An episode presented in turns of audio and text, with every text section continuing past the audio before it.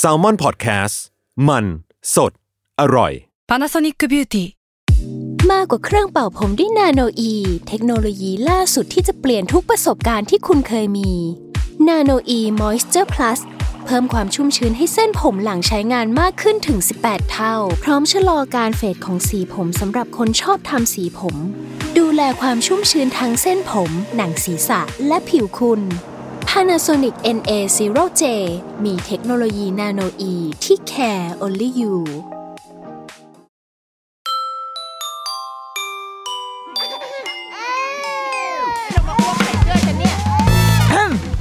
เดอะรุกี้มัมคุณแม่มือสมัครเลี้ยงกับนิดนก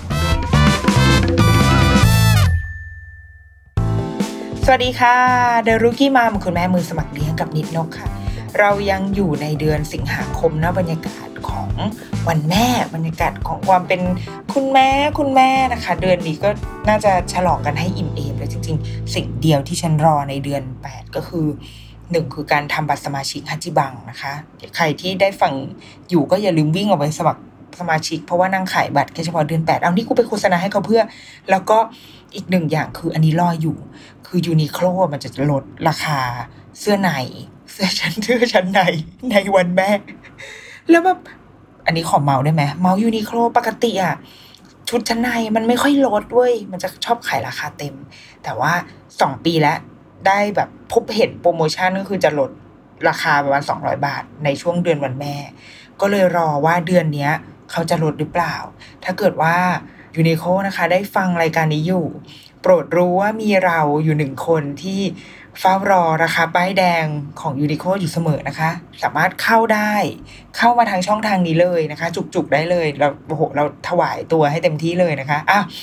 ตัดภาพกลับมาก่อน ในเดือนวันแม่แล้วก็ rookie mom รายการของเราก็เลยมาในธีมพิเศษก็คือ Multiverse of Motherness นะคะโอ้โหมองคุณแม่ในหลากหลายแง่มุมนะจ๊ะ ซึ่งสัปดาห์นี้เราเลือกธีมที่ ดราม่าเข้มข้นขึ้นมาอีกนิดนึงเนาะมีความปนความเศร้าเบาๆ แต่ก็ชีวิตนะ ก็คือความเป็นมนุษย์ สัปดาห์นี้เราเลือกบุมของคุณแม่ที่ต้องเผชิญกับการเดินทางเคลื่อนย้าย ทำไมต้องทำให้มันดูยากด้วยวะก็บอกพูดให้มันง่าย ๆ ไปเลยก็ได้ อ่า เป็นคุณแม่ที่อยู่ในสถานะของเรฟิวจีของผู้ลี้ภัยของคนที่ต้องอพยพของคนที่ต้องเคลื่อนย้ายถิ่นหรือว่าต้องไปอยู่ในที่ที่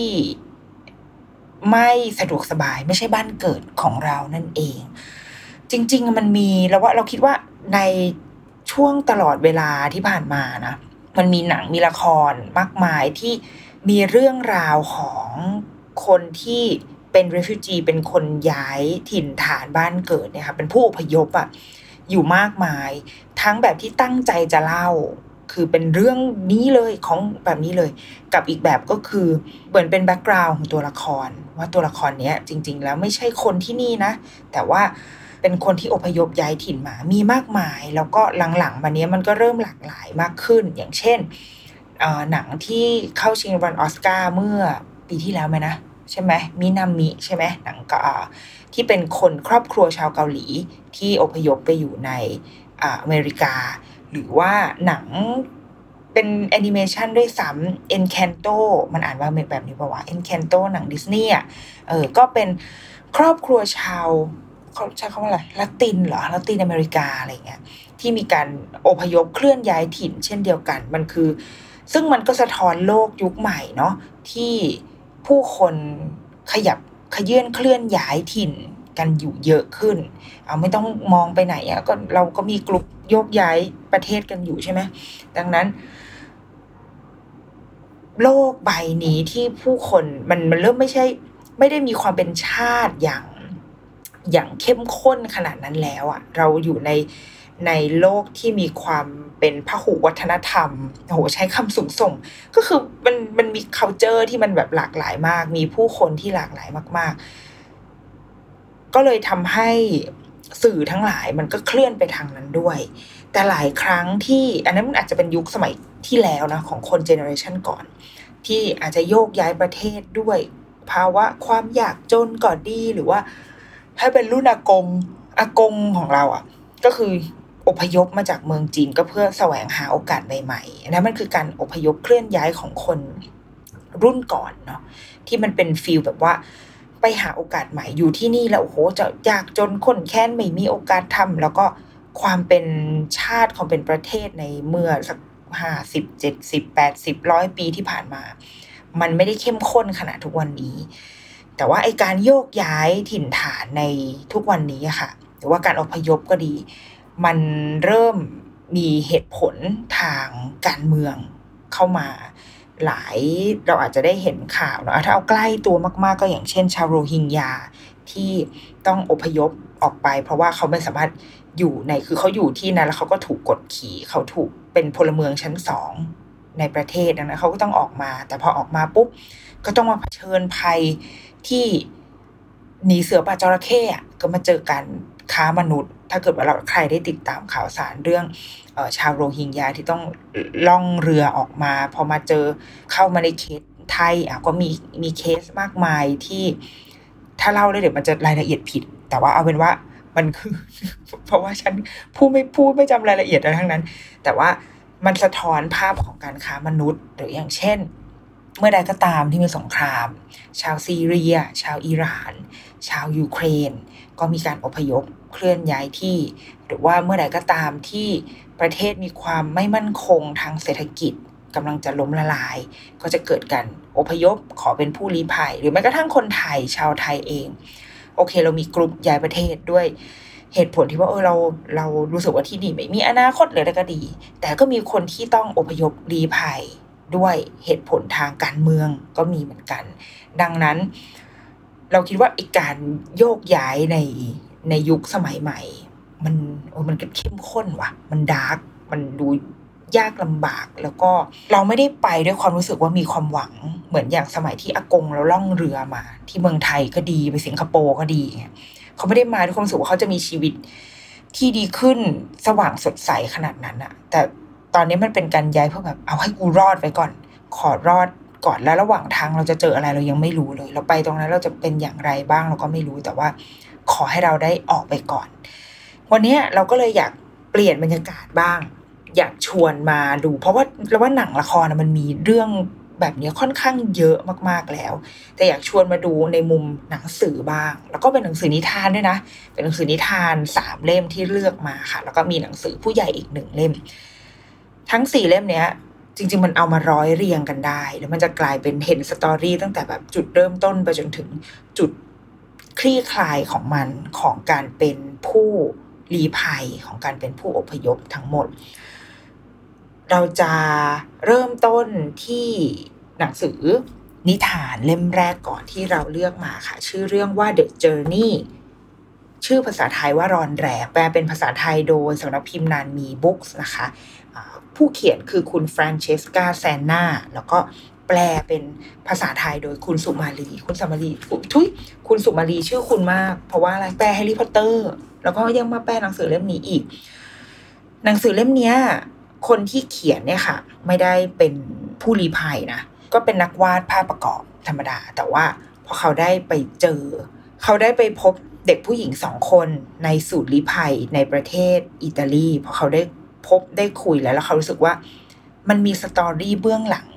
คือเราบางทีเราได้เจอได้เห็นข่าว มันคือเขาข้ามมาแล้วอะแล้วเราก็มักจะพบเห็นคอมเมนต์มากมายใช่ไหมว่าเอาข้ามมา เราต้องดูแลเขาด้วยเหรอมันเป็นแบบภาระภาษีของเราหรือเปล่าอะต่างๆนานามีหลากหลายความเห็นบางคนโอ้สงสารมากๆ เราจะต้องช่วยเหลือนะบางคนรู้สึกว่าเฮ้ยมันเข้ามาแบบนี้แล้วมันเราจะโอเคไหมเรารู้สึกไม่ปลอดภัยใดๆก็ตาม ก็อันนี้ก็แล้วแต่ในความคิดนะแต่ถ้ามันยืนอยู่บนพื้นฐานว่าเราเป็นมนุษย์เหมือนกันอะไรอย่างเงี้ยนะ พอเขาได้เห็นสิ่งนี้เขาก็เลยเกิดแรงบันดาลใจที่อยากจะเล่าเรื่องเล่าเรื่องราวเหล่านี้ออกมา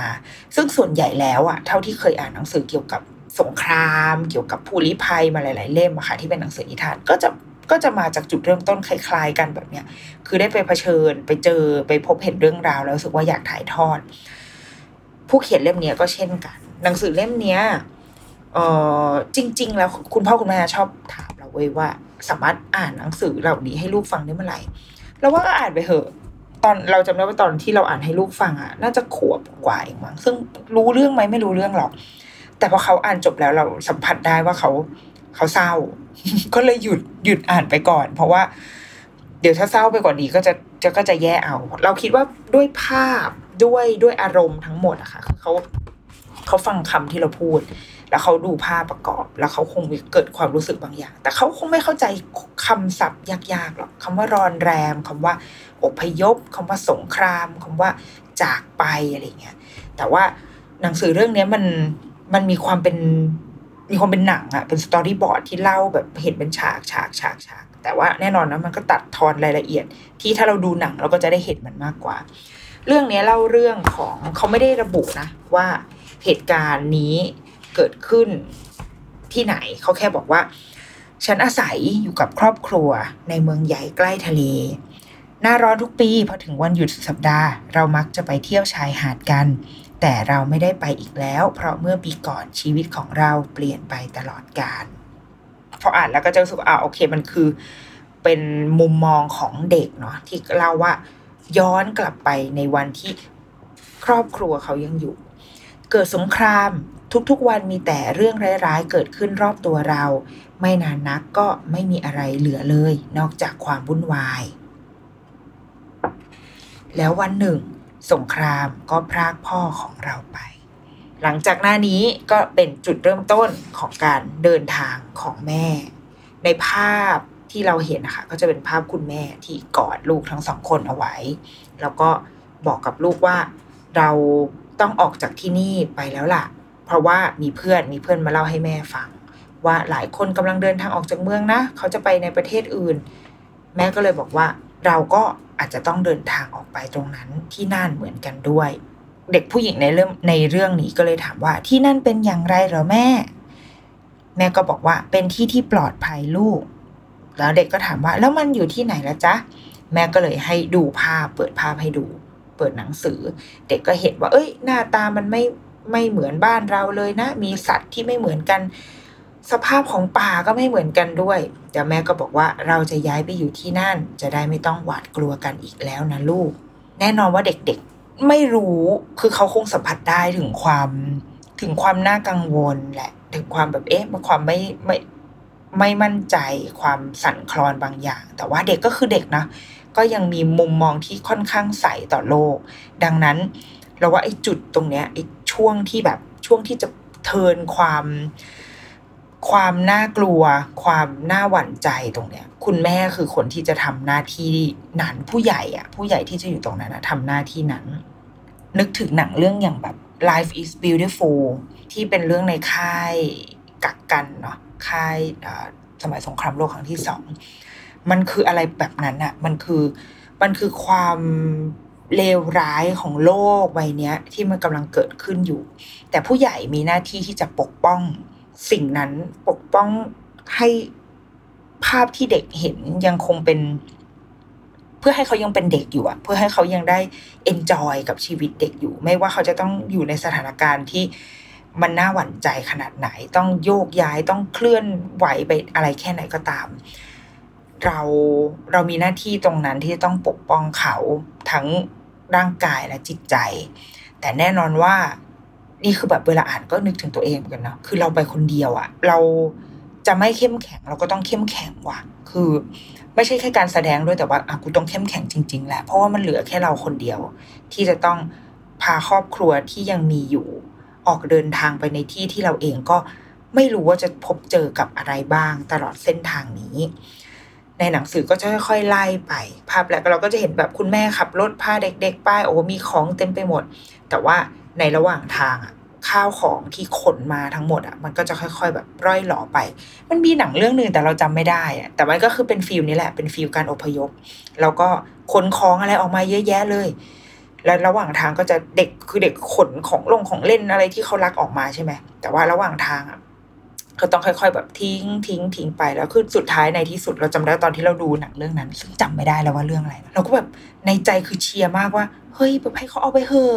เราเข้าใจเลยว่าถ้าใครเอาแบบเอารูปนี้ที่เราอยากจะพกไปแล้วเราไม่ได้เอาไปแม่งแบบกู broken heart มากๆ แน่ๆ แต่ว่าสุดท้ายเขาก็เอาไปไม่ได้ คือมันต้องค่อยๆแบบ ต้องค่อยๆ ตัดใจจากสิ่งที่รักออกไปเรื่อยๆ จากสิ่งที่ใหญ่ใหญ่มากๆ คือห่างไกลจากความผูกพันกับเรา แล้วสุดท้ายนะ เส้นชายแดน เราต้องเอาสิ่งที่มันใกล้หัวใจเรามากที่สุดออกไปจากตัวเองอะโอ้มันเจ็บปวดมากๆเลยเนาะสำหรับสำหรับคนโดยโดยเฉพาะอย่างยิ่งสำหรับเด็ก ในการเดินทางครั้งเนี้ย คุณแม่และลูกสองคนเนี่ยก็จะต้องค่อย ๆแบบสูญเสียอะไรระหว่างทางไปเรื่อยๆไปเรื่อยๆ จนกระทั่งมาถึงชายแดน ก็เป็นภาพก็จะมืดมากๆ แล้วก็ ข้ามไม่ได้ ก็มีคนบอกมาว่าเธอไม่สามารถจะข้ามชายแดนนี้ได้หรอกนะ หน้าเนี้ย หน้าที่กำลังจะอ่านให้ฟังอะคือถ้าได้เห็นหนังภาพก็คืออาจจะเมื่ออ่านมาถึงจุดเนี้ยคือเสียน้ำตาได้เลย ในหนังสือบรรยายว่า ท่ามกลางความมืดมิดเสียงต่างๆ ในป่าทำให้ฉันหวาดกลัว แต่แม่อยู่เคียงข้างพวกเรา แม่ไม่เคยกลัวอะไรเลย เราหลับตา และในที่สุดก็ปล่อยหลับไป ถ้าเราอ่านถึงตรงนี้เราก็จะรู้สึกว่า เออมันทุกอย่างมันโอเคเนาะทุกอย่างมันจะโอเคมาก ๆ เราจะผ่านที่นี่ไปได้ แต่ว่าเสียดายที่รายการเราไม่สามารถแบบเปิดภาพให้ดูได้อะแต่ภาพในหน้าเนี้ย ภาพแรกคือเป็นภาพเด็ก ๆ นอนอยู่ในอ้อมกอดของคุณแม่ แล้วก็สีหน้าก็ยังโอเค ก็ไม่ได้ยิ้มไม่ได้ยิ้มกว้างอะแต่ว่าเป็นสีหน้าที่โอเค แต่ว่าหน้าอีกหน้าหนึ่งถัดไป กับเท็กซ์ที่เขียนว่าเราหลับตาและในที่สุดก็ปล่อยหลับไป แม่ไม่เคยกลัวอะไรเลย เป็นภาพของเด็กสองคนที่แม่ยังกอดไว้เหมือนเดิม และเด็กสองคนหลับตาแล้วแต่แม่ร้องไห้ น้ำตาแบบพรากพรากลงมา แม่ที่บอกว่าไม่ได้กลัวอะไรเลย ที่เด็กๆ เห็นว่าแม่ไม่ได้กลัวอะไรเลย จริง ๆ แล้ว แม่กลัวมาก แม่หวั่นใจมาก แม่อ่อนแอมากๆ แต่แม่ทำอะไร มากไปกว่ากันพยายามจะเข้มแข็งไม่ได้ หลังจากนั้นก็ยังผจญภัยกันต่อไปค่ะ ก็ในหนังสือก็พยายามเทินเอาความแบบเอาความจริงอะเช่นแบบพวกตัวร้ายพวกนักฆ่ามนุษย์อะไรเงี้ยมาเทินให้มันดูเป็นแฟนตาซีไปซะหน่อยในหนังสือเพื่อลดทอนความน่ากลัวเนาะแล้วก็สุดท้ายก็เข้าข้ามเข้าไปสู่เขตที่ที่ปลอดภัย แต่การเดินทางของเราก็ยังไม่สิ้นสุดนะลูกแม่บอก ราะว่ายังอยู่ในทะเลกว้างใหญ่เบื้องหน้า เราจะต้องข้ามทะเลข้ามทะเลนี้ไปให้ไปให้ได้ก่อน แต่มันจะเป็นไปได้ยังไง แต่ว่าสุดท้ายเนี่ยเราก็ยังไปได้แหละ ต้องขึ้นเรือที่มีผู้โดยสารแบบอาแออัดหนาแน่นมาก แต่ว่าเราก็ต้องเจอคลื่นเจออะไรมากมายก็ตาม แต่สุดท้ายเราทุกคนก็ได้เดินทางไปจนถึงแผ่นดินที่ปลอดภัย แต่พวกเขาก็ในตอนจบ เขาก็เห็นนกอพยพมากมาย และเด็กคนนี้ในคำบรรยายก็เขียนว่า ฉันหวังว่าสักวันหนึ่งเราคงจะเจอบ้านหลังใหม่ เช่นเดียวกับนกเหล่านี้ บ้านที่เราจะปลอดภัยและตั้งต้นชีวิตใหม่ได้อีกครั้ง กับจบหนังสือเรื่องรอนแรมเล่มนี้ก็จบลง แต่ว่ามันเป็นแบบมันเป็นหนังสือที่ทำให้เราเห็นถึงความยากลำบากหรอเห็นเห็น process ของการเป็นผู้อพยพที่ มันไม่เหมือนเราไปเที่ยวอะ มันไม่เหมือนเรา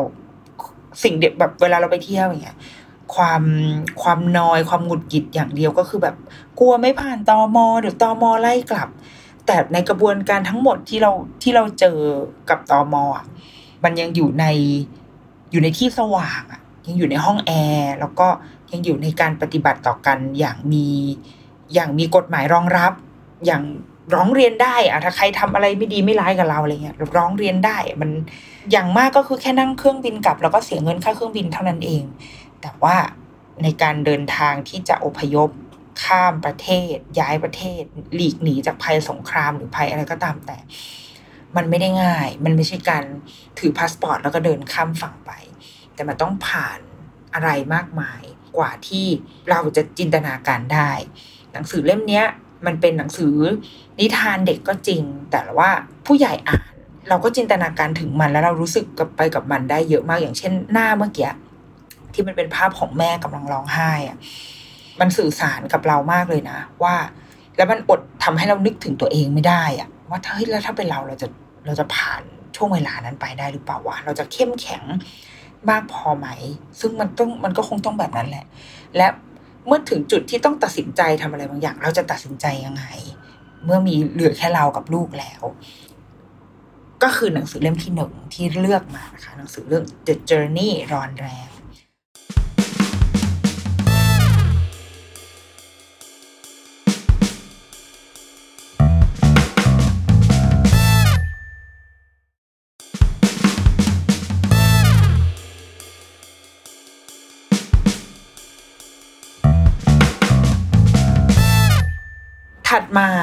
เมื่อเข้ามาถึงประเทศแล้ว เข้ามาถึงไปยังดินแดนใดก็ตามแล้วมันเป็นภาคต่อ แต่จริง ๆ แล้ว มันเป็นคนละนักเขียนหรืออะไรอย่างนี้เลยนะแต่ว่าเป็นอีกมุมมองหนึ่งที่ถูกเล่าละกัน หนังสือสองเล่มที่จะเล่าถัดไปจากนี้ค่ะ เป็นนักเขียนคนเดียวกัน ชื่อว่าคุณเคทมิลเนอร์ คุณเคทมิลเนอร์ก็ story คล้ายๆกันเว้ยคือไปเห็นเรื่องราวมา แล้วก็เลยเอามาเขียนเป็นหนังสือคือไป inspire มา แล้วก็หนังสือเล่มเนี้ย เล่มที่กำลังจะ เล่าเนี่ยค่ะชื่อว่า My Name Is Not Refugee เป็นหนังสือที่ได้รางวัลชนะเลิศ ฉันถ้าเกิดคิดว่าอ่านชื่อไม่ออกแน่นอนนะคะ ก็เปิดเรื่องมาเป็นเรื่องของเป็นแม่กับลูกคุยกันหนังสือเล่มนี้จะมันจะ interact กับเด็กนะ interact กับนักนักตอนอ่านเคยเล่นกับลูกละอ่า เปิดมาเขาบอกว่าเป็นคุณแม่กำลังเล่าให้ลูกฟังว่าเราอะกำลังจะออกไปจากเมืองนี้นะ แล้วก็ ที่นั่นอะเพราะว่าที่เมืองนี้มันไม่ปลอดภัยสำหรับเราอีกต่อไป แต่ว่าเดี๋ยวแม่จะเล่าให้ฟังละกันว่าไอการที่เราจะอพยพเนี่ยมันเป็นอย่างไร เราจะต้องบอกลาคนที่เรารักทั้งหมด แล้วเราก็จะต้องเก็บกระเป๋าแต่ว่าจำเอาไว้นะว่าเราอะจะเลือกได้เฉพาะของที่สำคัญสำคัญเท่านั้นเอาใส่กระเป๋าไป และในหนังสือก็จะมีคำถามค่ะ ใส่ว่า อ่าวแล้วถ้าเป็นเธอล่ะ เธอจะเอาอะไรใส่กระเป๋า ซึ่งเคยถามลูกเว้ยนางเรื่องอะไรบอกนางจะเอาตุ๊กตากระต่าย แล้วก็เอา เออเขาเรียกอะไรวะเยลลี่ที่เป็นวิตามินซีของนางอะไรเงี้ย แล้วก็เอาตุ๊กตา ก็คือทุกอย่างไม่จำเป็น ไม่จำเป็นในทางการดำรงชีวิตทั้งหมดเลย แต่ว่าทางใจทั้งนั้น เออ ซึ่งเนี่ยนึกออกไหมมันก็คือคำตอบของเด็กจริง ๆอะแล้วถ้าเด็กถามเด็กว่าเขาจะเอาอะไรเขาก็จะเอาพวกนี้แหละเขาไม่นึกถึงหรอกนมแครกเกอร์หรือว่านึกไอ ถ้าดูในซีรีส์ญี่ปุ่นในแบบสารคดีญี่ปุ่นมันจะมีการจัดกระเป๋าเวลารับกับภัยพิบัติใช่ไหมมันจะต้องมีน้ำมีข้าวที่ข้าวที่แบบเปิดมาแล้วก็ใส่น้ำอุณหภูมิห้องก็กินได้เลยอะไรเงี้ยเด็กมันไม่นึกอะไรแบบนั้นหรอกมันก็นึกถึงนี่แหละ เยนลี่หมอนผ้าห่มเน่าหนังสือที่หนังสือโปรด เกมรองเท้าคู่โปรดอะไรของเขาของเขาอะซึ่งมันก็มันก็น่าเศร้าที่เด็กคนหนึ่งจะต้องแบบ ทิ้งทุกสิ่งเหล่านั้นเพื่อที่จะมีชีวิตรอดออกมาให้ได้ หนังสือก็ยังคงเล่าต่อไปเรื่อย ๆ ค่ะว่า เราจะเดินทางยังไงเราจะต้องทำอะไรกันบ้าง แล้วก็บางทีอาจจะต้องเดินบ้างนะขึ้นรถบ้าง หรือว่าอาจจะต้องนอนในที่ที่เราไม่คุ้นเคยบ้าง แล้วคิดว่าเราจะนั่งรถอะไรไปได้บ้าง ก็เป็นหนังสือที่เราสร้าง conversation กับเด็กได้ บางทีเราก็อาจจะต้อง อยู่คนเดียวบ้าง หรือว่าอยู่เฉยๆ อยู่แบบที่รอเฝ้ารอบ้าง แล้วเราจะทำอะไรให้เราแก้เบื่อดี บางทีเราก็จะอยู่กับคนอีกเยอะมากๆเลย แล้วเราต้องจับมือแม่ให้แน่นมากขึ้นด้วยนะ แล้วเราก็อาจจะได้เห็นรถมากมาย อันนี้เป็นเป็นซีนที่เราว่ามันมันเศร้า คือมันดูมันดูน่าสนุกแต่จริงมันก็เศร้าเนาะคือ เขาบอกว่า เด็กคนนึงอะ่ะเด็กๆอะ่ะเด็กผู้ชายอะ่ะเด็กผู้หญิงบางคนก็ชอบพวกรถใช่ไหมเด็ก ๆ จะชอบรถมากบางคนชอบรถบรรทุกจำได้หมดทุกรุ่น รถบรรทุกแบบไหน รถตู้แบบเรียกแบบไหนเรียกว่าอะไรเงี้ยแต่ว่าเด็กคนเนี้ยเห็นรถเยอะมากเลย แต่ว่ารถที่เห็นเยอะมากคือรถที่เขาจะต้องนั่งเพื่อใช้ในการแบบ ข้ามประเทศอะข้ามชายแดนให้ผ่านไปให้ได้อะ โอ้มันเศร้าอะ มันไม่ใช่การเห็นบนท้องถนนแล้วก็แบบ love love อะไรเงี้ยมันก็ผิดตรงนั้นไป เมื่อข้ามไปแล้ว เธออาจจะได้ยินภาษาพูดที่เธอไม่เคยได้ยินมาก่อน หรือว่าจะต้องกินอาหารที่ไม่เคยได้กินด้วยแล้วเขาก็มีคำถามว่า อะไรคืออาหารที่แปลกประหลาดที่สุดที่เธอเคยกินบ้าง แล้วก็ในภาพแบบมันก็จะเป็นอาหารที่แบบ หยุยอะมันดูแบบหยุยไม่น่ากินอย่างเงี้ยแล้วก็เราอาจจะได้อยู่ในที่ที่ปลอดภัยที่ที่เราสามารถที่จะเอาของออกจากกระเป๋าได้อย่างเรียบร้อยแล้ว เธอคิดว่าอะไรที่ที่จะที่จะเป็นสิ่งทำให้เธออะทำให้ลูกอะคิดถึงบ้านของเราบ้าง เศร้าเนาะพอแบบคำถามนี้ และหลังจากนั้นเธอก็จะรู้ว่าไอ้พวกคำที่ได้ยินแล้วแบบแปลกประหลาดไม่เคยได้ยินมาก่อน จะเริ่ม คุ้นเคยจะรู้จะเริ่มรู้สึกว่ามัน make sense กับเรามากขึ้น และลูกอาจจะถูกเรียกว่าเจ้าพวกผู้อพยพ อาจจะถูกเรียกว่า refugee แต่ว่าจำเอาไว้เถอะว่าคำว่าผู้อพยพไม่ใช่ชื่อไม่ใช่ชื่อของเธอ นี่ก็คือหนังสือจบหนึ่งเล่ม เป็นหนังสือที่เราว่าสร้าง conversation กับเด็กๆได้ แล้วมันก็คือวิธีการที่คุณแม่คนหนึ่ง จะใช้ในการคุยกับเด็กเพื่อสร้าง เพื่อสร้างความเข้าใจอันโอเคในมุมของคนที่จะต้องเป็นต้องอพยพจริง ๆอะ่ะมันก็คือการเตรียมความพร้อมให้ลูกแหละ ว่าเรากำลังจะเผชิญอะไรบ้าง โอกาสที่สิ่งเหล่านี้จะเกิดขึ้นข้างหน้ามันมีอะไรบ้าง แต่ว่าไม่ว่าจะอะไรก็ตาม แม่จะยังอยู่ ไม่ว่าจะอะไรก็ตาม ขอให้ลูกเชื่อมั่นในในแม่และเชื่อมั่นในตัวเองนะ หนูสิตลอดทางที่หนูจะไปเจอ มันอาจจะไม่ได้ราบรื่นนะ มันอาจจะมีอาหารที่เราไม่คุ้นเคย อาจจะต้องเบื่อมากๆ อาจจะต้องเดินเยอะมากๆ อาจจะต้องอได้ฟังภาษาอะไรที่มันแปลกประหลาดมาก ๆ แต่ว่า นี่คือสิ่งที่จะเกิดขึ้น แต่แม้จะอยู่ตรงนั้น ในอีกทางมันก็ทำให้ผู้อ่านที่ที่เป็นคนอย่างเราที่ก็เอามีบ้านอยู่สงบสุขดีประมาณหนึ่งอะไรเงี้ย เข้าใจอะเข้าอกเข้าใจคนที่เป็นผู้อพยพ เป็นคนที่ต้องออกเดินทางไกลแบบเนี้ย จริง ๆ แล้วก็เป็น conversation ระหว่างเรากับลูกที่ดีได้ เพราะว่าด้วยหนังสือมันก็จะมีการแบบตั้งคำถามแล้วแล้วเราก็ชวนคุยกับเขาได้อะไรเงี้ยเขาก็จะมีความเห็นอกเห็นใจในเพื่อนมนุษย์ด้วยกันอะเข้าอกเข้าใจมากขึ้น แม้ว่าเขาจะยังเด็กเขาก็จะรับรู้ในใน ในเกรนของเขาอะเท่าที่เขาจะรู้ได้อะแต่มันมันเราเซนได้ถึงความเข้าใจอะความสงสารความเห็นใจมันไม่ใช่สงสารแบบ โอ๊ยเธอมีชีวิตที่แย่กว่าฉันแบบนั้นไม่ใช่ แต่มันคือความเห็นใจที่แบบทำไมเธอต้องเจอแบบนี้ด้วยในเมื่อ ในเมื่อฉันก็ยังมีชีวิตแบบนี้ทำไม เธอไม่ได้มีชีวิตแบบนี้เหมือนฉันบ้างแล้วว่ามันแตกต่างกันนะความรู้สึกแบบ ความรู้สึกสงสารมันคือแบบ เธออยู่ต่ำกว่าฉันโอ้ทำไมเธอแย่จังเลยอะไรเงี้ย แต่เราว่าความเห็นอกเห็นใจความเข้าอกเข้าใจมันคือ มันคือความรู้สึกอยากให้ทำไมมันชีวิตแบบนี้มันไม่ใช่ทุกคนหรอที่ควรจะได้แต่ว่าหนังสือเล่มนี้สะท้อนอะไรเหล่านี้ได้ดีมาก ๆ แล้วก็ conversation ของคุณแม่กับเด็กอะน่ารักมาก อีกหนึ่งเล่มที่มันก็ต่อเนื่องกันมาเว้ย คือเป็นของคุณเคทมิลเนอร์เหมือนกัน ชื่อเรื่องว่า It's a No Money Day หรือว่าวันที่เราไม่มีเงิน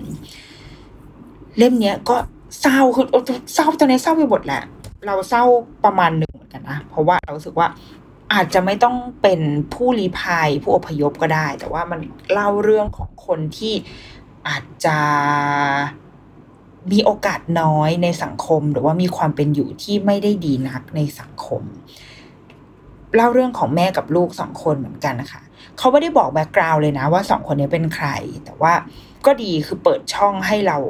ให้เราคิดเอาเองว่า เขาเป็นใคร เขาอาจจะเป็นคนที่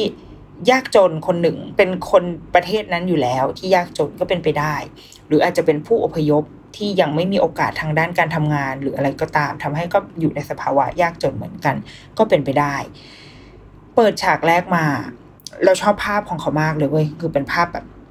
แม่กับลูกนอนอยู่บนเตียงเดียวกัน ซึ่งเตียงมันเล็กมากขนาดเราว่าสามฟุตครึ่งหรืออาจจะไม่ถึงด้วยซ้ำอะแล้วก็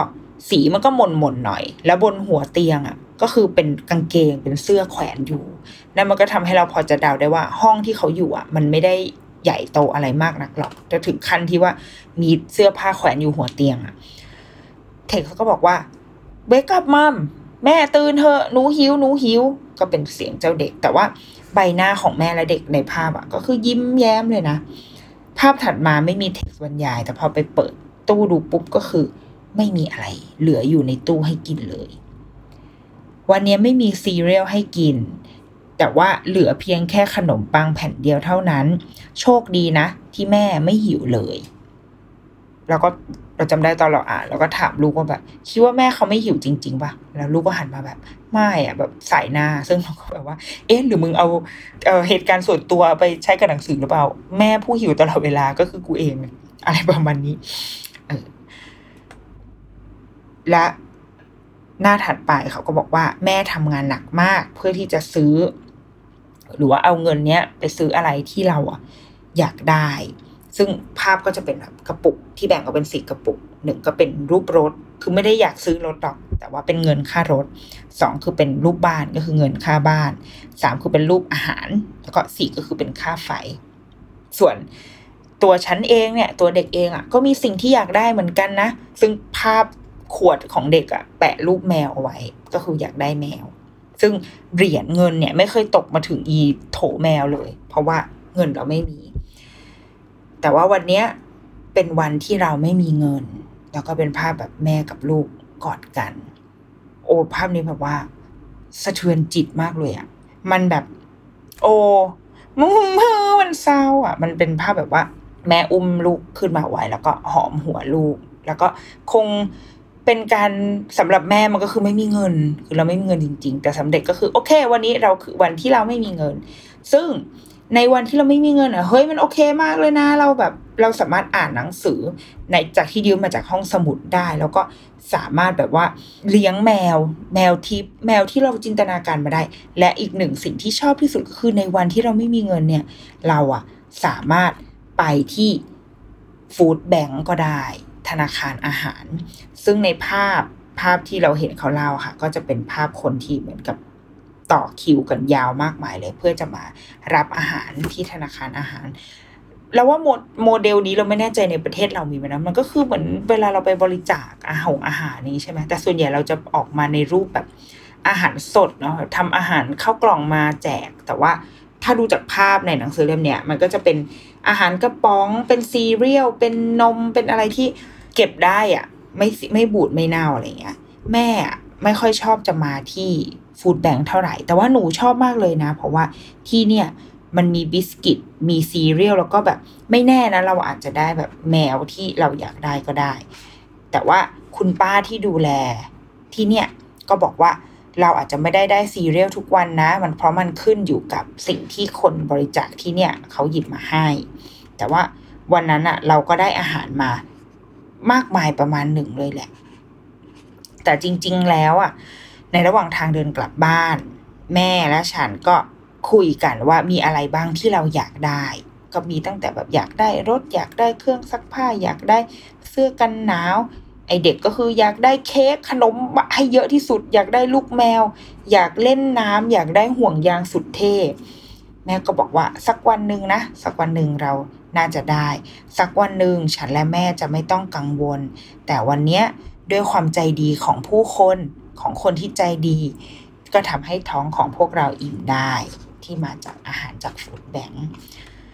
หนังสือเล่มนี้เขาก็เขียนมาจากถ้าเราจำ story ไม่ผิดนะคือเราเคยอ่าน story ของเล่มเนี้ยค่ะ ก็เขาเคยไปทำเป็น volunteer ในในอารมณ์ food bank อะไรอย่างเงี้ยแหละ แล้วมันเลยทำให้เขาอยากจะเล่าเรื่องนี้ออกมาสื่อสารกับเด็ก ๆ และครอบครัวว่า มันมีคนที่ต้องการโอกาสอันนี้อยู่จริง ๆ เขาไม่ใช่ผู้รับแบบไม่ใช่คนที่จะรอรับการบริจาคอะไรเงี้ยตลอดเวลานะ แต่มันมันเหมือนเป็นทางตัวช่วย ที่นึกถึงได้เร็วที่สุดในวันที่เขาแบบหมุนเงินไม่ทันจริงๆอะในวันที่เขาไม่มีจริง ๆ เขาก็จะเดินทางมาที่ฟู้ดแบงค์ดังนั้นอาหารหรือว่าของที่เราบริจาคเข้าไปในฟู้ดแบงค์เนี่ย มันจะช่วยต่อชีวิตอะคือได้หนึ่งวันเอาไว้แบบได้อาหารมามีกินละวันพรุ่งนี้เขาก็จะแบบไปได้ต่อ เพราะว่ากับถ้าเราดูจากภาพอะค่ะ คุณแม่เนี่ยเขาใส่ชุดเหมือน น่าจะทำงานอารมณ์แบบร้านสะดวกซื้ออะไรเงี้ย ซึ่งมันน่าจะเป็นรายได้แบบรายวัน ดังนั้นถ้าวันไหนไม่ได้ทำงานปุ๊บ ก็จะไม่มีรายได้เข้ามาพอไม่มีรายได้มันก็หมายถึงเป็นห่วงโซ่เลย เหมือนไอ้กระปุกสี่อันที่คุณแม่เขาวางเอาไว้ คือจะไม่มีค่าเดินทาง ไม่มีค่าอาหาร ไม่มีค่าจ่ายค่าบ้านค่าน้ำค่าไฟ มันเป็นห่วงโซ่ที่แบบว่าโอ้โหไปอีกไกลเลย ดังนั้นถ้าเราสามารถเป็นตัวช่วยในวันเดือดร้อนของเขาได้ มันก็จะดีมาก ๆ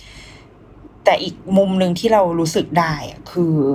ความมุมมองของเด็ก มันก็เหมือนตั้งแต่ตั้งแต่ตอนที่เป็นการอพยพเนาะไม่ว่าจะเจอเรื่องอะไรก็ตาม แต่คุณแม่จะอยู่ตรงนั้น เด็ก ๆ ก็เด็ก ๆ ก็ยังเห็นทุกอย่างเป็นเรื่องสนุกอยู่ ในเล่มนี้มันก็ยังเล่ามุมแบบนี้อยู่ว่า เด็กๆอะเขาก็หาวิธีการหามีมุมมองต่อโลกที่ที่เขาเปลี่ยนไอ้ความไม่มีไอ้ข้อจำกัดที่เขาเจอให้มันเป็นแบบ ให้มันเป็นสิ่งสนุกได้ แต่พอเราเป็นผู้ใหญ่เราเราไม่ได้สนุกขนาดนั้นนะเพราะนั้นมันคือมันคือหน้าที่ของเราเนาะที่จะต้องปกป้องที่จะต้องดูแลชีวิตนี้ และในวันที่ที่เราไม่มีจริง ๆอะ่ะและนี่คือแม่งคือมีกันอยู่สองคนนี่แหละแม่กับลูกเนี่ยและในวันที่เราไม่มีจริง ๆ โอ้โห มันก็ไม่รู้จะทำยังไงเหมือนกันอะเรารีเลทกับตัวเองขึ้นมา คือเราคุณแม่เราก็ไม่ใช่คนแบบร่ำรวยอะไรเนาะมันก็มีวันที่เขาแบบเราสัมผัสได้ว่าเขา เขามีปัญหาแบบเขาคงต้องแบบหมุนงงหมุนเงินอะไรของเขาอะแต่ว่าเราไม่เคยรู้สึกว่าว่าเราลำบากเลย ไม่เคยรู้สึกว่าแบบโอ๊ยทำไมวันนี้ฉันไม่ไม่มีอันนี้กินอะไรเงี้ยคือสุดท้ายแล้วแม่จะ manage ทุกอย่างให้เราให้เราอยู่ได้ให้เราสามารถ มีชีวิตที่มีข้าวกินได้ แม้มันอาจจะไม่ใช่มื้อแบบสุด สุดพิเศษอะไรมากมายเลยนะ แต่เราก็อยู่ได้แล้วโดยที่เรามีความสนุกไปกับชีวิตในตอนนั้นด้วยซ้ำมันคือ เออ มันส่งกำลังใจให้คุณแม่ทุกคนน่ะ ที่แบบที่ต้องต่อสู้ดิ้นรนจริง ๆ ว่ะ เพราะว่าคนที่เป็นผู้อพยพหลีภัยบางหลายครั้ง พอไปเริ่มต้นชีวิตใหม่ในต่างเมือง มันก็ไม่ได้ราบรื่นสะรอกซะเสียทีเดียวหรอก ตอนแรกที่อายุในแคมป์ ความเป็นอยู่มันก็ไม่ได้ดีมากหรอกแต่ว่าอย่างน้อยมันก็ยังมีอาหงอาหารกินอยู่ได้ แต่เมื่อวันหนึ่งที่ต้อง move จากแคมป์ไปละสู่ชีวิตจริง ๆ ข้างนอก มันต้องเผชิญแรงเสียดทานมากมาย ทั้งเรื่องการเงินเรื่องสายตาของคนการยอมรับของคนพื้นถิ่นที่นั่น ความคิดถึงการต้องปรับตัวเนาะปรับตัวกับวัฒนธรรม ความคิดถึงบ้านคิดถึงครอบครัวที่เราเคยมีหลายคนพออพยพมา แล้วมันกระจัดกระจายไปหมด ไม่ได้เจอ สามีบางคนไม่ได้อยู่กับลูกเลยด้วยซ้ำมันมีความน่าเศร้า มีความ มีความทุกข์ที่รอเราอยู่อะแต่ว่าด้วยบทบาทของความเป็นแม่บางทีเราก็ต้องฮึดขึ้นมาต้องเข้มแข็งขึ้นมา แต่อย่างน้อยเราคิดว่า หนังสือที่ผ่านมาทั้งหมดอะที่เราเล่ามาสามเล่มเนี้ย สุดท้ายแล้วเด็ก ๆ หรือว่าลูกไม่ได้ต้องการอะไรมากกว่าเรา คือ เมื่อใดซึ่งมันก็คือแบบสิ่งที่กดดันเข้าไปอีกเนาะแต่ว่ามันก็คือแบบนั้นอะคือเราต้องยืนอยู่ตรงนั้นแล้วเพื่อที่จะทำหน้าที่ของเราให้ดีที่สุด เป็นคนที่ปกป้องดูแลเขา และเล่มสุดท้าย อันนี้เป็นหนังสือผู้ใหญ่บ้าง เราจำได้ว่าเราอะเคยดูจำไม่ได้แล้วว่าดูอะไรมาเป็นอันเป็นแบบเป็นซีนแรกนะ แต่ว่าสุดท้ายก็ไปซื้อหนังสือมาอ่าน แล้วก็ได้ดู ทอล์กของเขาใน TED Talk ก็คือหนังสือเล่มนี้ชื่อว่า In Order to Live มีชีวิตเพื่ออิสรภาพอันนี้ชื่อไทยเนาะเขียนโดยคุณปาร์คยอนมี แปลเป็นภาษาไทยโดยคุณอรดาลีลานุชอ๋อ อันนี้คือเขาไม่ได้เขียนเว้ย คือคุณปาร์คยอนมีน่าจะน่าจะเป็นแบบเล่าเรื่องให้ฟังแล้วว่าผู้เขียนจริงๆ คือคุณแมรี่แอนวอลเลอร์สหนังสือเล่มนี้เราอ่านแล้วก็เคยได้ดู คลิปของคุณจริงดูคลิปก่อน แล้วพอดูคลิปก็อยากอ่าน ก็เลยไปซื้อหนังสือมาอ่าน เพราะว่าคุณปักยอนมีเนี่ยเป็นผู้อพยพจากเกาหลีเหนือเข้ามาที่เกาหลีใต้ แล้วเขาก็ไปออกรายการทีวีอะไรเงี้ยค่ะ ก็เลยมีชื่อเสียงประมาณหนึ่ง แล้วก็มีโอกาสได้บินไปอเมริกงอเมริกาแบบมีชีวิตหลังหลังจากที่แบบมาอยู่ที่เกาหลีใต้แล้วเนาะแล้วสุดท้ายก็คือได้ไปทอล์กได้ไปขึ้นเวที วันยังเวิลด์ไปขึ้นเวทีเท็ทอกอะไรเงี้ยมากมาย แล้วก็มีหนังสือเล่มนี้ออกมา ก็เลยทำให้เธอเป็นเหมือนเป็นเหมือนไอคอน เป็นเหมือนภาพแทนของผู้อพยพชาวเกาหลีเหนือที่ออกมาสื่อสารสิ่งที่เธอเจอตลอดการเติบโตได้เหมือนมาถ้าใช้แบบศัพท์แบบชาวชาวเกาหลีเหนืออาจจะใช้คำว่าแกมาแฉแต่ว่าคนเกาหลีเหนือ รัฐบาลเกาหลีเหนือก็จะบอกว่ามันไม่ใช่การแฉมันคือการโกหก มันคือการจัดฉากอะไรเงี้ย แต่ว่าถ้าพูดศัพท์แบบแซบๆก็คือมาแฉประเทศบ้านเกิด แล้วก็เล่าเหตุการณ์การอพยพจากเกาหลีเหนือข้ามมาฝั่งเกาหลีใต้ของเธอและครอบครัว ซึ่งมันคือไอ้สามเล่มที่ผ่านมาที่เป็นหนังสือนิทานอะ ก็จะก็เหมือนเอามาปฏิดประต่อร้อยเรียงใช่ไหมคะ ออกมาเป็นเล่มนี้เลย คือมันคือมันคือเรื่องเดียวกันเลย แค่เขียนในเป็นเรื่องเล่าจริง ๆ จากคนที่อพยพมา ซึ่งเป็นการอพยพแบบชายแดนติดกัน แต่ไม่สามารถข้ามไปได้เลย เป็นการออกจากเกาหลีเหนือเพื่อไปที่จีนก่อน แล้วก็ค่อยไปมองโกเลียก่อน แล้วก็ถึงจะมาเกาหลีใต้ได้ คุณปาร์กยอนมีเนี่ย จริง ๆ แล้วครอบครัวของเธออะ ไม่ได้แย่นะ คือคุณพ่อเป็นสมาชิกพรรคแรงงานด้วย ก็คือ ก็คือเป็นคนของรัฐบาลนี่แหละ แล้วก็คุณปู่อะไรเป็นทหงทหารคือครอบครัวถือว่าโอเคมาก แต่ว่าเธอเธอบรรยายเอาไว้ว่าคุณพ่อเนี่ยก็คือมีหัวใจของความเป็นองค์ประกอบสูงมากคือชอบทำธุรกิจ ซึ่งธุรกิจที่พ่อทำก็คือการแบบ เอ่อ ค้าของผิดกฎหมายค้าของเถื่อน เอาพวกของต้องห้ามทั้งหลายเนี่ยมาขาย ก็ทำธุรกิจได้อยู่มีชีวิตช่วงหนึ่งที่รุ่งโรจน์ชัชวานมาก ๆ จนกระทั่งโดนรัฐบาลจับและตามกฎของเกาหลีเหนือเนี่ย ถ้าเกิดว่าคือมันมีลำดับขั้นมีวันณะของเขาเนอะที่เขาใช้คำว่าอะไรวะอะไรวะช่องช่องเบาไม่ไม่ไม่แน่ใจคำอ่านนะคะ ประมาณนี้แหละมันมีลำดับขั้นวันณะของเขาอยู่ แล้วถ้าเกิดว่า วันหนึ่งอะครูต่อให้คุณวันณะสูงส่งแค่ไหนอะแต่ถ้ามีใครสักคนในครอบครัวเกิดประวัติด่างพร้อยขึ้นมาเช่นเนี่ยโดนคดีอาชญากรรมโดนคดีเนี่ยค้าของเถื่อนคดีร้ายแรงฆ่าคนใดๆก็ตามอะทั้งตระกูลก็คือจะแบบฟึบเลยนะแบบฮารูฟึบเลยฟึบลงมา จะไม่ได้รับแบบการการเชิดชูจากจากท่านผู้นำอีกต่อไปแล้ว ดังนั้นพอคุณพ่อถูกจับ ครอบครัวก็สั่นคลอนทันทีพ่อถูกจับไปแล้วก็ไปอยู่ในในค่ายแบบคุมประพฤติอะไรเงี้ยอยู่แบบหลายปีจนพอกลับมาก็คือไม่สามารถทำงานอะไรหนักๆได้แล้ว แล้วก็ไม่มีชีวิตที่จะรุ่งโรจน์อีกต่อไป ดังนั้นก็จะขายของอะไรก็ก็แก๊กจนกระทั่งรู้สึกว่า เฮ้ยแบบที่นี่มันไม่โอเคแล้ว ก็จะต้องย้ายออกไปโดยที่คนคนแรกที่เป็นคนจุดประกายก็คือพี่สาวของคุณยอนมี ชื่อปาร์คอึนมี เป็นคนมาบอกว่าเฮ้ยเราหนีกันเถอะวัยรุ่นไงความวัยรุ่นนางก็ไม่สามารถติดต่อจุ๊บแจงอะไรได้ แต่ว่าอึนมีหายไปก่อน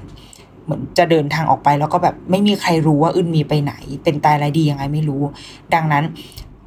ก็เลยมีวันที่คุณแม่กับปาร์คยอนมีตัดสินใจว่างั้นเราจะไปเราจะอพยพจากที่นี่เพื่อที่จะไปตามอึนหมีด้วย เออ แล้วเขาก็ออกเดินทางเขาก็ไปกัน มันก็ต้องในระหว่างทางมันก็จะต้องมีการแบบติดต่อนายหน้าครับมันมันคือมันผ่านเหตุการณ์การค้ามนุษย์อะในประเทศจีนอะเยอะมากมันจะมีช่วงเวลานั้นก็คือดำดิ่งเลยนะ ถ้าถ้าได้ถ้าได้อ่านเล่มเนี้ยค่ะ คือถูกขายไปเป็นเป็นเมียซึ่งคุณแม่คุณแม่ก็จะถูกขายไป ที่ยกที่เอาเล่มนี้มา เพราะว่า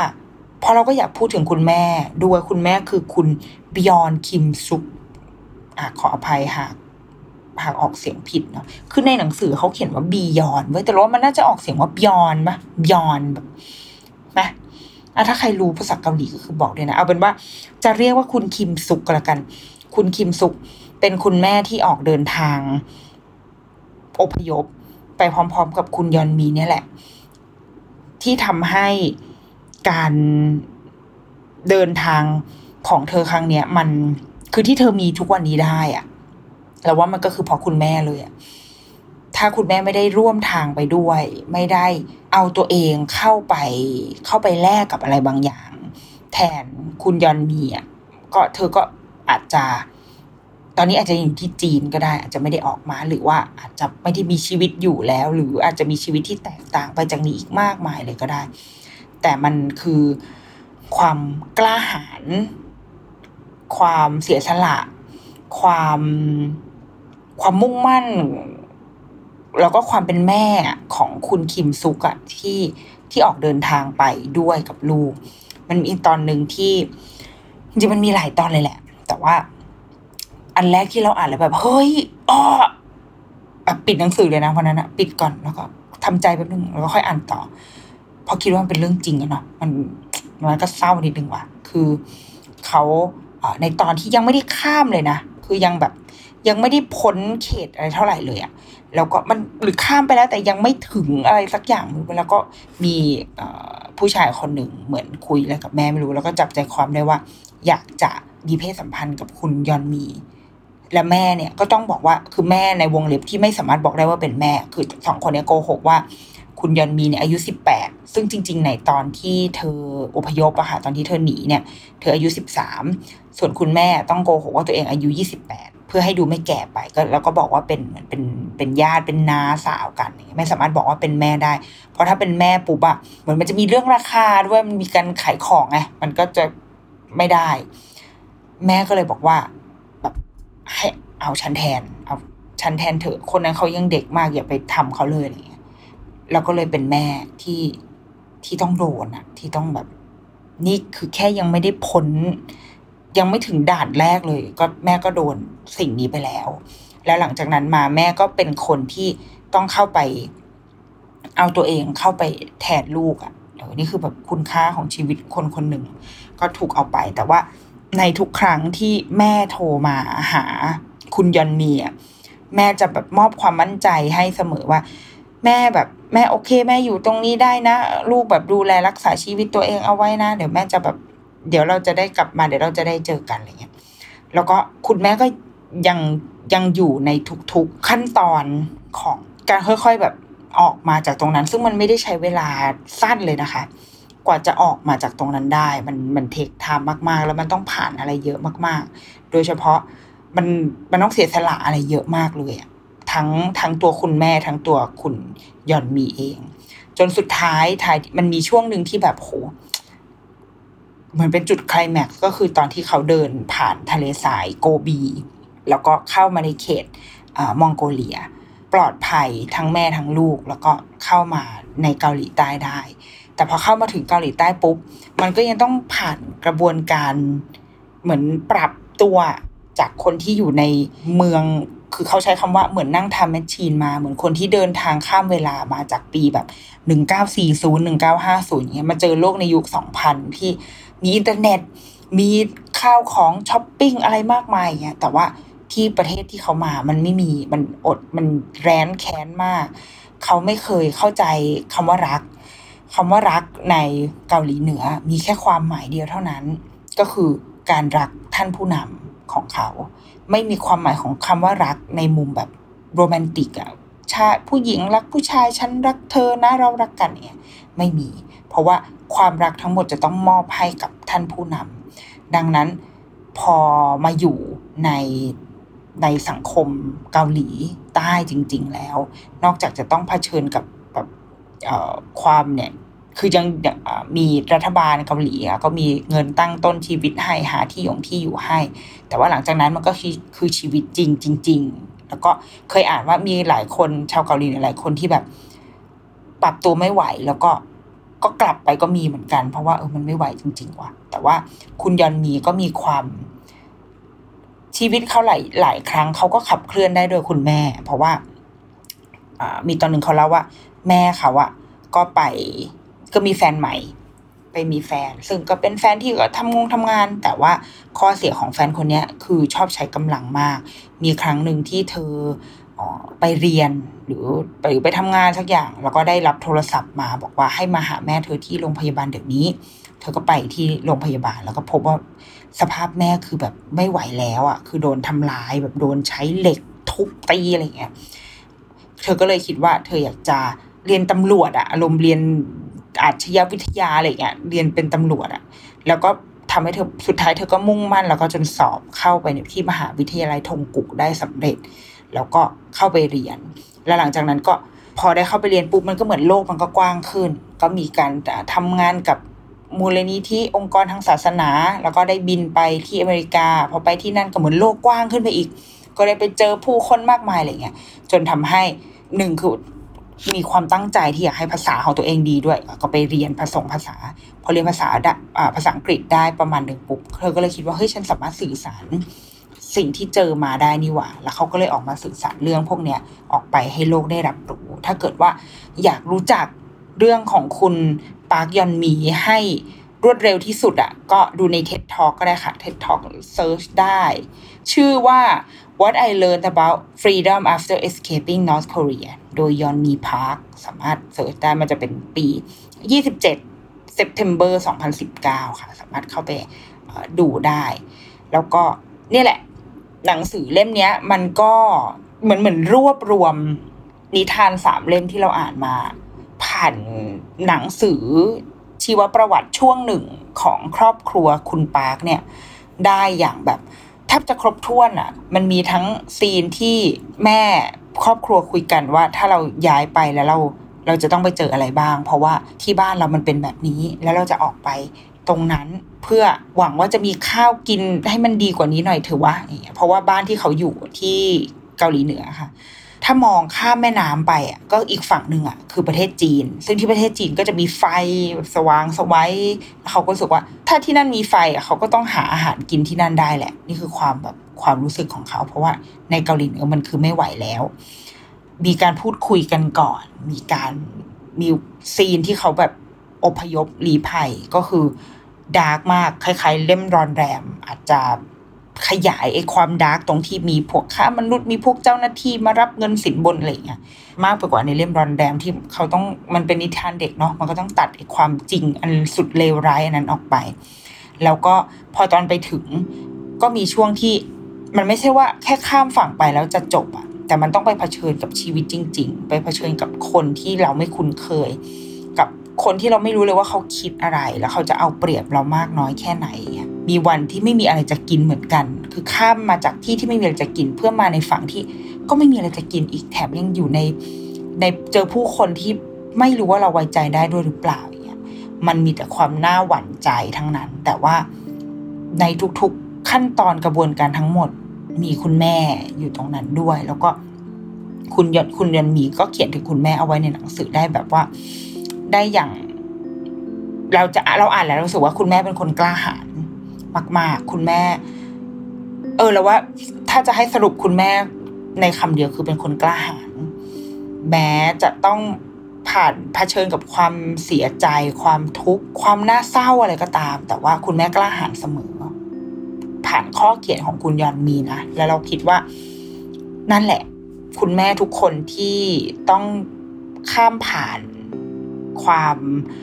ยากลำบาก ข้ามผ่านชีวิตช่วงเปลี่ยนผ่านประเทศ เปลี่ยนผ่านความเป็นอยู่ ทุกคนกล้าหาญหมด ทุกคนมีหัวใจที่เข้มแข็งจริง ๆ และเรา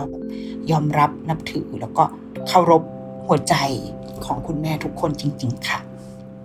อะ Rookie Mom Multiverse of Motherness สัปดาห์หน้าจะเป็นเรื่องอะไร อ้ามารอติดตามกันนะจ๊ะสำหรับวันนี้ สวัสดีค่ะ